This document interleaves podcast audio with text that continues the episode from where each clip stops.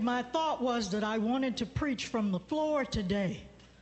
But because of the variant, I decided that I would come to the altar. This is even better. All right. There is a saying with clergy that sometimes we don't have to prepare a sermon because there are certain things that we'll just preach. Today's gospel will just preach. It's not that we've got to do a lot of things because what else can we say? that a miracle has happened with two women, one young, a virgin even, and the other barren for years and old. And yet a miracle has taken place. For those of you that don't believe that miracles still happen, hold your breath. Now, Gabriel has been rather busy as we have been following Luke. Gabriel went to Zechariah and brought him good news. The good news was that Elizabeth would bear a son, and she would name that son John. Now we find that Mary, a young, frightened maiden, has been visited by Gabriel. Gabriel brings her good news. He tells her that she will bear a son and he will be the Messiah, the Prince of Peace. Mary takes the news. He also adds that your cousin Elizabeth is in her sixth month. So you wonder why Mary is going to the hill country. Mary knows that Elizabeth is old in years, and yet Gabriel said she is in her sixth month. So up the hill she goes, and as she gets to the house of Elizabeth and enters it, Elizabeth, six months, feels, feels the baby leap for joy. Those of us that have been there at six months know how it feels when that baby just moves. This baby leaps for joy. Elizabeth said, Why are you here? The lowliest. I am the lowliest. And yet, the mother of my Lord, how did she know that? Boy, that's a gossiping little angel, wouldn't you think? the angel has told them. And she is delighted that her relative has joined us.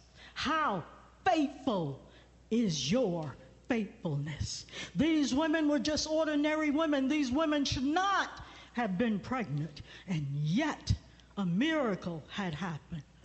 Two, in fact. Baby Jesus hasn't even gotten here, and there are miracles happening already.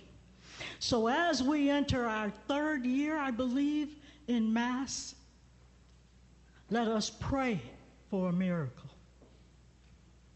I am always taken back when I was asked to visit a high prison. What is it? All locked down? One of those prisons? I was asked to preach as I watched the inmates come in in their brown khaki outfits, old, some much too old. Very young men began to look at me as I looked at them, as they hit each other and said, that's the preacher? they began to ask if they could have a video shown before I preached. And we said yes. Now, the video that they chose was a hymn, and I had never heard this hymn before. Incarcerated men had insisted that we play Mary, Did You Know?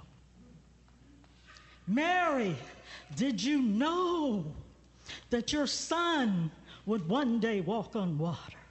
Mary, did you know that this child would save brothers and sisters like you and me?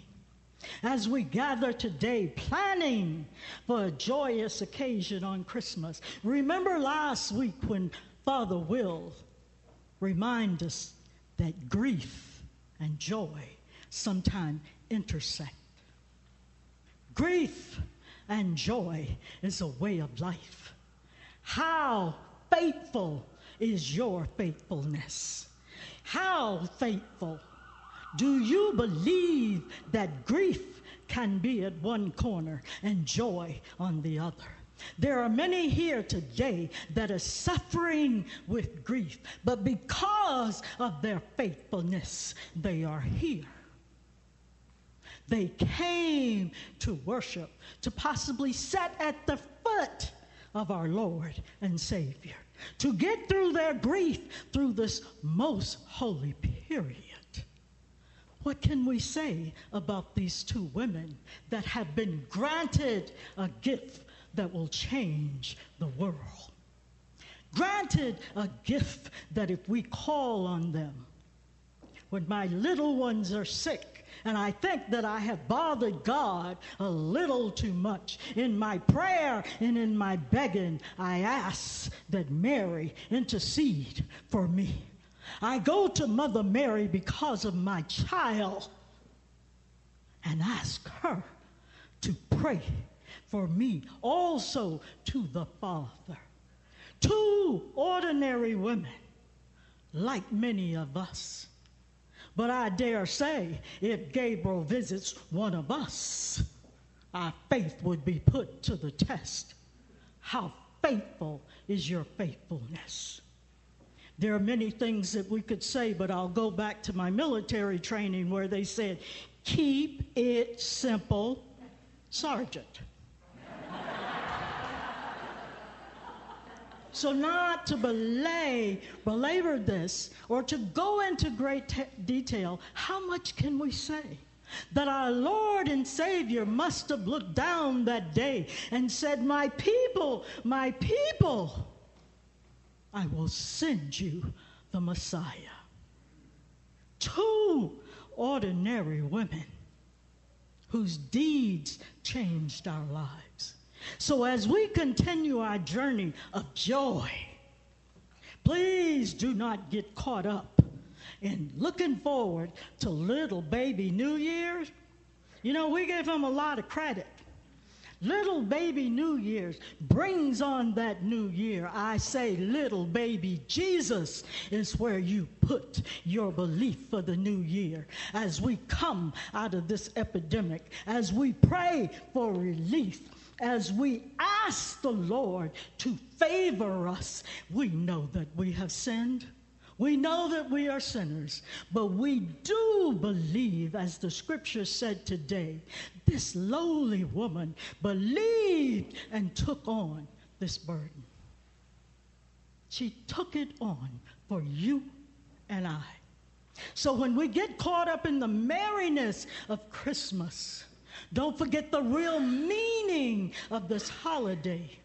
It is not one of gifts, expensive gifts, lavish food, although we know we enjoy that. We know who we are. Do not for a minute to forget to pray. Remember who we are. We are all souls a praying church. We stay prayed up. And as we enter this new year, we take Elizabeth and Mary along with us for the journey. We're waiting on that birth. That birth that says it's a new beginning, a new beginning for God's people, a new beginning for those who believe in their faith. How faithful is your faithfulness. Amen.